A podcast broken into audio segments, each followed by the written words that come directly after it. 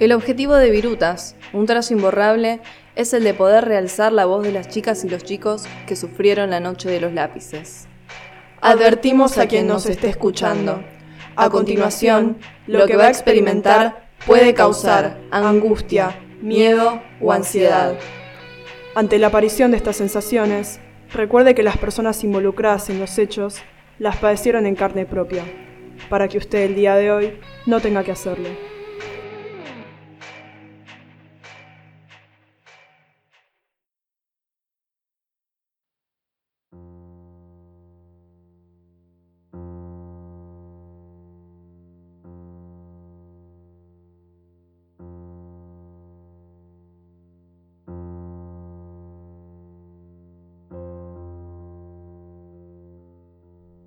Recuerdo haber leído en uno de los libros de mis viejos, la peor lucha es la que no se hace.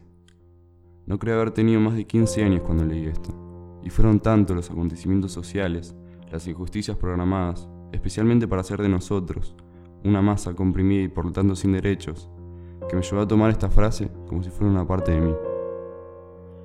Y pensar que yo antes, sumergido en los libros o arriba de mi bicicleta, pedaleando por mi pueblo mientras cantaba confesiones de invierno, no era consciente del peso que tenía en mí esta lucha, pero siempre estuvo, desde las enseñanzas de mis viejos hasta las charlas con mis compañeros.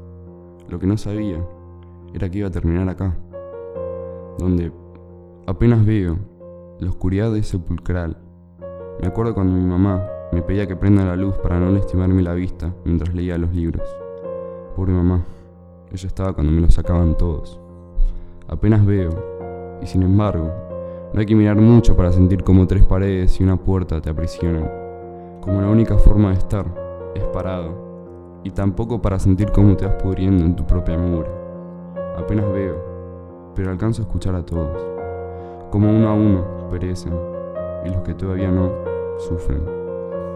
Apenas veo, y también sufro, sufro de hambre, de dolor, de tristeza, pero por sobre todas las cosas sufro de impotencia, por todas esas letras que aprendí, pero pocas de ellas son libres.